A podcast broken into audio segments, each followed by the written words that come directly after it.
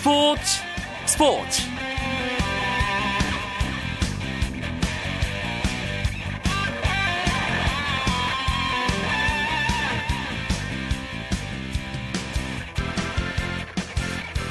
안녕하십니까. 화요일 밤 스포츠 스포츠. 아나운서 이광용입니다. 2013년도의 프로야구를 결산하는 골든글러브 시상식이 오늘 오후 화려하게 펼쳐졌습니다. 한 시즌을 빛낸 스타들이 모두 모인 가운데 각 부문 황금 장갑의 주인이 가려졌는데요. 이 골든글러브 수상자 가운데 한 명이 오늘 스포츠 스포츠 화요 초대석의 주인공입니다. 어떤 선수가 여러분을 기다리고 있을까요? 잠시만 기다려 주시고요. 먼저 오늘 들어온 주요 스포츠 소식 정리하면서 화요일 밤 스포츠 스포츠 문을 열겠습니다.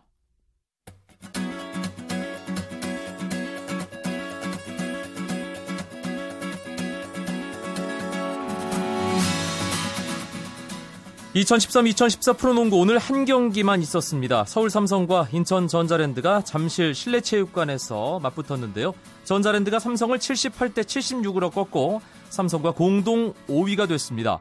전자랜드의 수훈갑 리카르도 포웰이었는데요. 27득점에 11개의 리바운드를 잡아내며 팀 공격을 주도했고 차바위 선수는 경기 종료 부저와 동시에 결승 득점을 만들어내며 승리의 영웅이 됐습니다.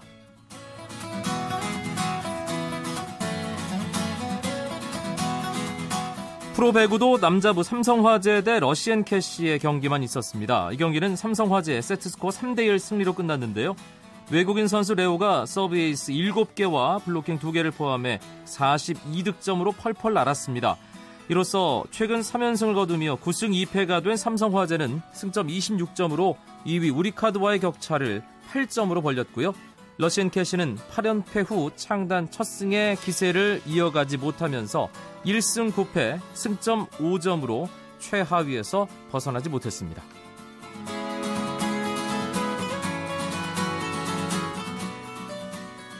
올해 월드컵 시리즈를 마감한 스피드스케이팅의 이상화와 모태범, 이승훈이 귀국해 기분 좋게 소치 동계올림픽을 준비하겠다며 자신감을 드러냈습니다.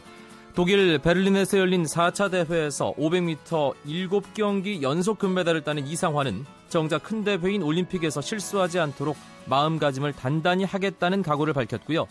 4차 대회 이관왕에 오른 모태범은 소치 동계올림픽에서는 1000m에 더 욕심이 난다며 자신감이 생긴 만큼 재미있게 올림픽을 준비하겠다고 말했습니다.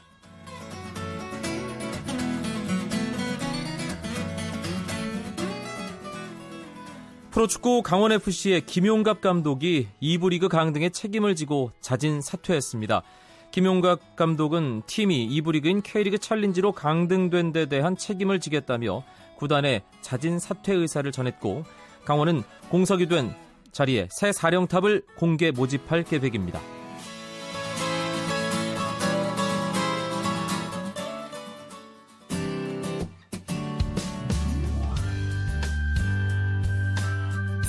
듣는 즐거움 스포츠 스포츠 이광용 아나운서와 함께합니다.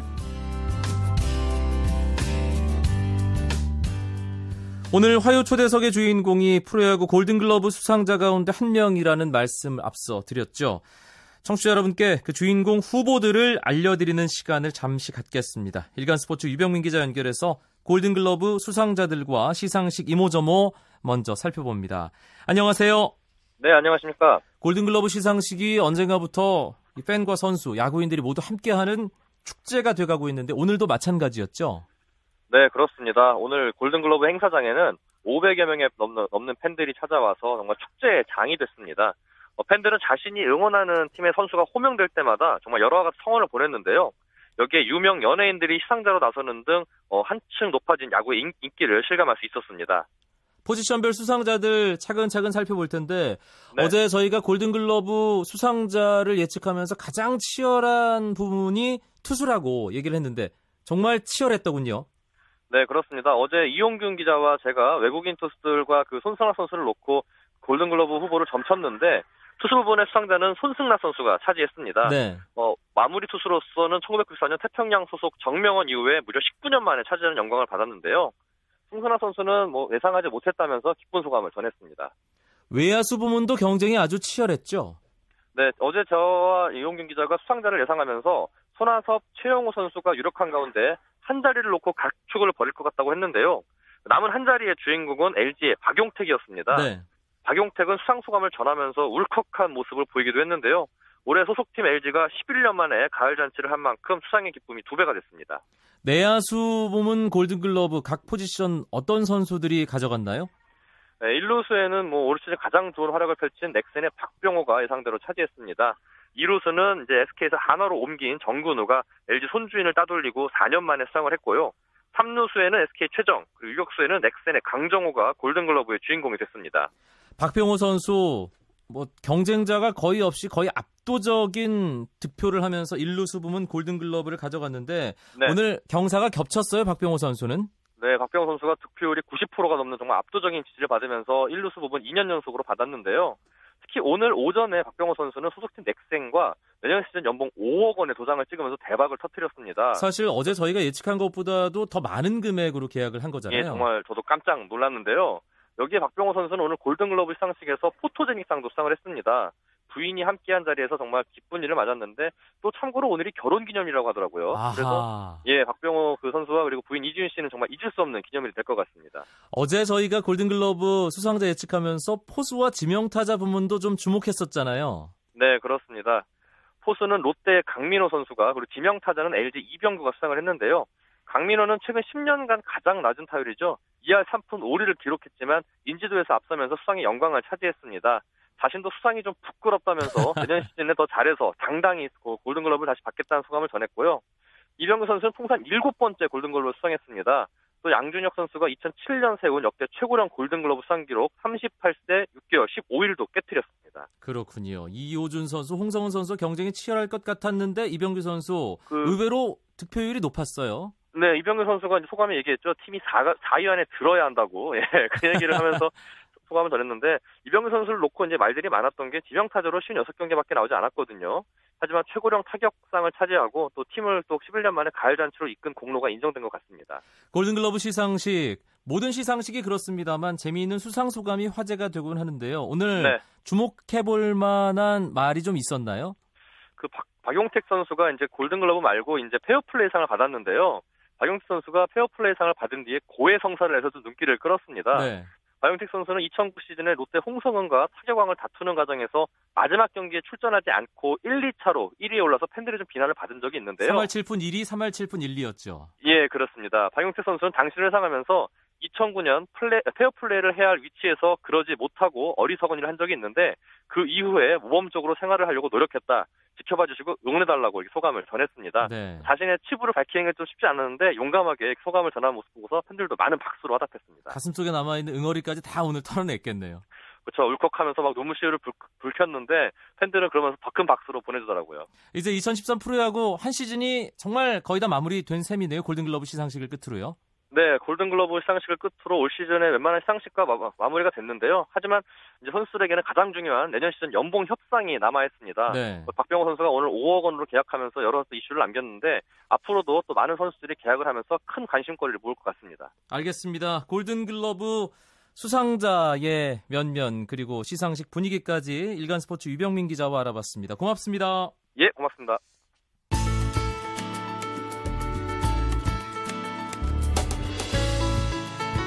스포츠가 주는 감동과 열정, 그리고 숨어있는 눈물까지 담겠습니다. 스포츠 스포츠 이광용 아나운서와 함께합니다. 스포츠계 화제의 인물을 만나보는 화요 초대석 시간입니다. 골든글러브 수상자 가운데 청취자 여러분들 어떤 선수의 인터뷰 기다리셨나요? 저희가 초대한 선수는 골든글러브 수상자 가운데 가장 치열한 경쟁을 뚫고 황금장갑의 주인공이 된 선수입니다. 투수 부분 넥센 히어로즈의 마무리 손승락 선수입니다. 축하합니다. 네, 고맙습니다. 네. 시상식에서 수상 소감 말하기 전에 울컥하더라고요. 네. 네, 갑자기 참느라 좀 힘들었습니다. 네. 그래도 뭐 참고 수상 소감을 아주 잘 말했는데 아내 얘기를 한 게 아주 큰 화제를 모았어요. 아, 예, 그렇습니까? 예, 준비를 아. 따로 한 건가요?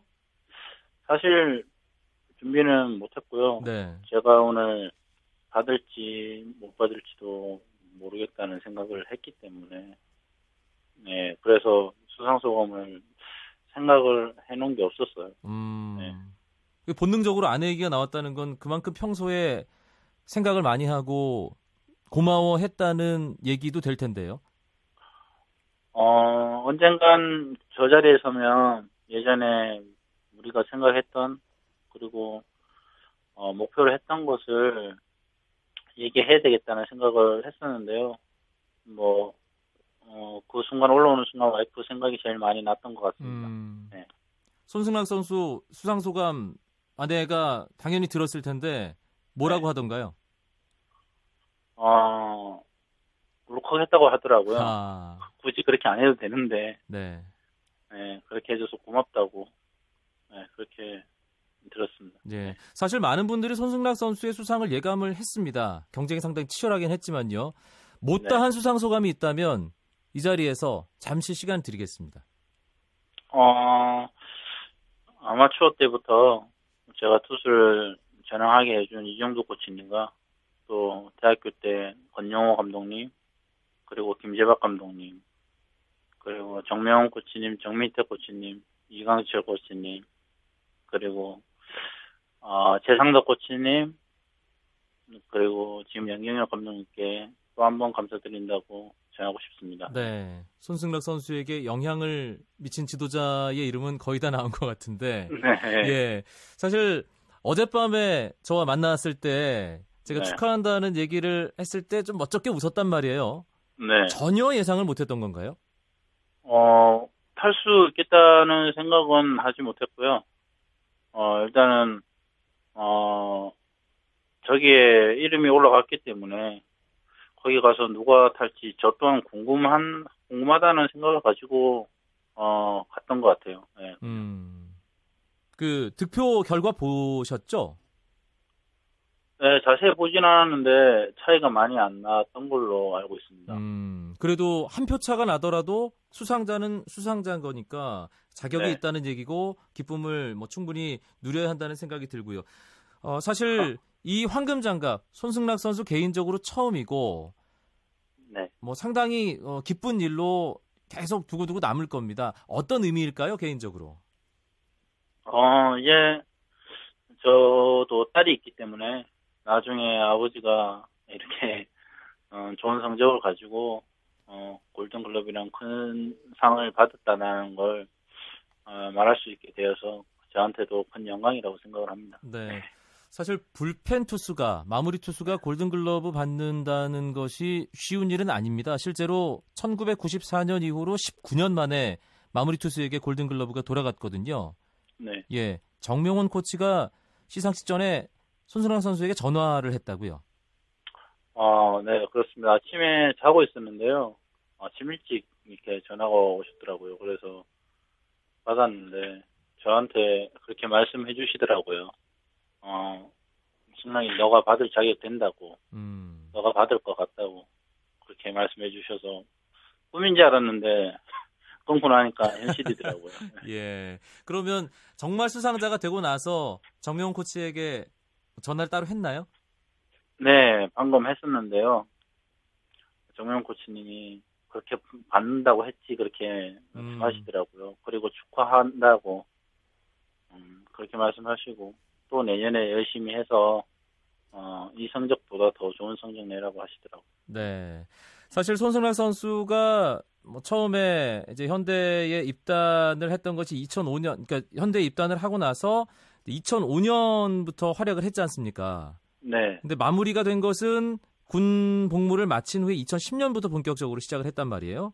네. 예, 마무리로 전환하게 된 결정적인 계기 어떤 거였을까요?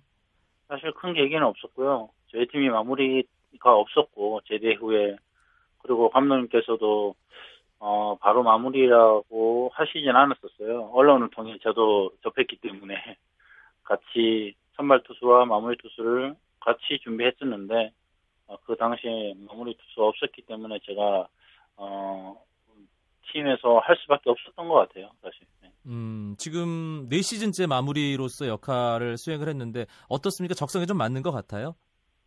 어, 사실 제 1년차 때가 제일 재밌었고 뭐 아무것도 몰랐을 때가 제일 좋았던 것 같고요. 이제 점점 하면서 힘들었었는데 음, 지금은 많이 즐기고 어, 이게 제 적성에 맞지 않나 이렇게 생각을 하고 있습니다. 네. 사실 마무리 투수로 꾸준한 성적을 거둔다는 거 정말 어려운 일이잖아요. 네. 어떤 점이 가장 어려운가요? 어, 항상 대기를 해야 되고 항상 긴장을 하고 집중을 해야 되기 때문에 그런 부분에서 조금 힘들었고요. 시즌 내내 몸 관리를 어떻게 해야 되는지 어, 잘 몰랐었는데 어, 그런 부분들을 알아가는 과정이 좀 힘들었던 것 같습니다. 네. 이번 시즌은 손순환 선수가 뭐 시즌 초반부터 계속 화제의 중심에 있었습니다. 최소 경기 10세이브 기록부터 해서 단 한순간도 구원 부문 1위를 놓치지 않았을 정도로 뭐 최고의 한 시즌을 보냈는데 돌아보면 어떤가요? 그 46세이브라는 기록을 생각해 보면. 어, 어, 사실 1세브 1세브 하면서 제가 이만큼 올 줄은 몰랐었어요. 근데 어, 그게 제가 저희 팀이 잘하면서 어, 제가 등판하는 기회가 많았었고, 그래서 46세이브라는 그런 좋은 성적을 거두지 않았나 그렇게 생각을 하고 있습니다. 2013년은 손승락 선수 개인에게도 정말 기쁜 시즌이었고 넥센 히어로즈 팀 차원에서도 기억에 남을 만한 시즌이었습니다. 손승락 선수가 돌아보기에 가장 짜릿했던 순간과 가장 아쉬웠던 순간 하나씩 꼽으라면 어떻게 대답할까요? 어, 마지막 5차전이었는데요. 준 플레이오프 5차전이요. 네, 준 플레이오프 5차전이었는데 제일 짜릿했던 순간은 박병호 선수가 어, 동점 홈런을 쳤을 때가 어, 소름이 돋더라고요. 9회 말 투아웃 상황에서. 네. 그리고 예. 어, 제가 4이닝을 던졌었는데 어, 조금 더 제가 던질 수 있었으면은 저희들이 올라갔지 않았나 그런 생각을 또 한번 해보게 됩니다. 아 마무리 투수가 그때 4이닝 던지는 것으로도 또 나오나 또 나오나 이런 얘기를 많이 했었거든요. 힘들지는 않았나요? 네. 사실 그 시즌 중에는 그렇게 던질 일이 없었잖아요. 네, 저도 던지면서 어, 될 수 있을까라는 생각을 계속 하면서 던졌었는데 어, 예전에 선발로 던질 때 그런 느낌도 갑자기 나고 하니까 잘 적응해서 오랫동안 던질 수 있었던 것 같습니다. 음, 오승환 선수와 어, 얘기를 나눴던 게 또 많은 분들에게 관심을 끌게 만든 대목이었는데 오승환 선수가 아 승락이가 내 기록을 넘어서기 좀 힘들 것 같다 그런 얘기를 네. 했잖아요. 네. 예. 본인은 여기에 대해서 어떤 생각을 가지고 있는지? 뭐 승환이가 뭐 좋은 생각으로 저한테 그렇게 얘기를 했는 거고. 네. 또 어, 항상 승환이를 따라가는 입장이라고 생각을 하고 있습니다, 저는. 그래서 마무리 선배로서 어, 그런 기록이 있다면은 빼려고 하는 것보다는 1년 1년 하다 보면은 언젠가는 제가 그 비슷하게나 어떻게 그 기록에 가까이 가자 있지 않나 그렇게 생각을 하고 있습니다. 네. 어, 뭐 워낙에 좋은 시즌을 보냈기 때문에 이제 내년 시즌을 준비하면서 어, 많은 사람들이 기대를 할 겁니다. 그렇기 때문에 손승락 선수 개인적으로 그런 부분이 부담으로 다가올 수도 있거든요. 음, 어떨까요? 항상 저는 부담을 많이 주위에서 주시는 것 같아요. 근데 그 부담이 항상 제가 실력으로, 성적으로 보여드릴 수 있는 그런 자신감이 있기 때문에, 어, 그, 그 부분 대해서는 제가 열심히 하면 되는 거고요. 어, 뭐, 목표가 있다면 저희 팀이 이제 가을 야구를 해봤으니까 어, 정말로 우승을 할 수 있는 그런 저력으로 에, 꼭 그렇게 연경혁, 연경혁 감독님이 마지막에 마운드에서 행가리 받을 수 있도록 그렇게 한번 해보겠습니다. 네. 이번 시즌까지 4시즌 마무리하면서 122세이브 기록했어요, 손승락 선수가. 네. 예. 뭐 마무리 투수로 정말 프로야구 최고 투수까지 자리매김을 했으니까 일단 어, 최고의 마무리 자리를 지키는 것이 1차 목표일 텐데 몇 세이브까지 가능할까요? 통산 세이브가? 어, 통산 세이브는 제가 마무리 투수를 하는 동안 어, 오랫동안 하고 싶은 마음이 있기 때문에 네. 몇 세이브까지는 모르겠는데요. 개인적으로는 먼저 200 세이브를 돌파하는 게 예, 그게 목표입니다. 알겠습니다. 네. 넥센 선수들이 따뜻한 겨울을 보내고 있습니다. 네. 뭐 강정호 선수, 김민성 선수, 뭐 기분 좋은 네. 연봉 계약했고 오늘은 박병호 선수가 5억 원이라는 모두를 깜짝 놀라게 만드는 금액으로 재계약 흔쾌히 도장을 찍었습니다. 손승락 네. 선수 아직 연봉 계약 안 했죠? 연봉 계약했습니다. 아 했나요? 얼마? 네. 4억 3천만 원에. 아, 그렇군요. 예, 야, 제가 이제 기사를 봤는데 순간적으로 네. 깜빡했네요. 아, 그러면 더 책임감을 가지고 어, 네. 기분 좋게 또 한 시즌 준비할 수 있겠네요. 네, 더 열심히 하고 항상 구단에서 생각해 주시고 값어치를 인정해 주시는 만큼 어, 저 역시도 열심히 해서 좋은 성적 거둘 수 있도록 하겠습니다. 네, 내년 시즌의 1차적인 목표는 뭐로 잡아야 될까요, 손승락 선수? 어, 팀 우승으로 잡아야 될 것 같습니다, 사실. 네. 네. 이제는 저희 팀이 저뿐만 아니라 선수들이 어, 정말로 할 수 있다라는 그런 자신감을 많이 가졌던 것 같아요. 그래서 그런 목표를 가지고 하나하나 선수들이 책임감을 가지고 운동을 임해야 되지 않나 그렇게 생각을 합니다. 음, 현장에 갈 때마다 느끼는데 넥센 히어로즈가 팀 분위기가 참 좋습니다. 네. 예. 손승락 선수 팀 내에서 느끼는 넥센 히어로즈 어떻게 평가할 수 있을까요? 어, 알게 모르게 선수들이 잘하고 싶은 그런 마음이 많아서 어, 스스로 선수들끼리 경쟁이 있는 것 같아요, 경쟁심이. 그래서 조금 더 잘할 수 있는 계기가 만들어지지 않나 그렇게 음. 생각을 합니다. 네, 선의의 경쟁이 만들어지는 좋은 분위기다. 네. 예. 마지막으로 한 시즌 동안 넥센 히어로즈, 특히 손승락 선수를 응원해준 팬들에게 감사 말씀, 인사 한 마디만 남겨주시죠. 네, 어, 넥센 히어로즈 팬 여러분, 정말 올해 한해 동안 정말 아, 한 명이 10명 되는 만큼, 100명이 되는 만큼, 정말 응원 열심히 해주셨던 것 같아요. 어, 저 역시 거기에 감동을 받았고, 저 역시, 어, 정말 잘해야 되겠다는 생각이 더 많이 들었던 것 같습니다. 항상 넥센 히어로즈 팬 여러분에게 자부심을 가지고 있고, 항상 감사하게 생각하니까요. 꼭 내년에는, 어, 타 팀에 비해 팬이 없지만, 작지만, 어, 그 팬들이 정말 웃을 수 있도록 더 행복하게 할 수 있도록 어, 우승이라는 그런 큰 목표를 가지고 저희도 열심히 하겠습니다. 많이 응원해 주십시오. 감사합니다. 네. 내년에는 넥센 히어로즈 응원하는 팬들이 훨씬 더 많아질 겁니다. 저는 확신합니다. 네. 손승락 선수 다시 한번 골든글러브 수상 축하드리고요. 시즌 준비 잘해서 내년에는 더 멋진 마무리 투수의 모습 보여주십시오. 기대하겠습니다. 네, 감사합니다. 네, 넥센 히어로즈의 손승락 선수였습니다. 스포츠 스포츠 내일은 재미있는 농구 이야기 준비해서 9시 35분에 뵙죠. 멋진 화요일 밤 보내십시오. 아나운서 이광용이었습니다. 고맙습니다. 스포츠 스포츠.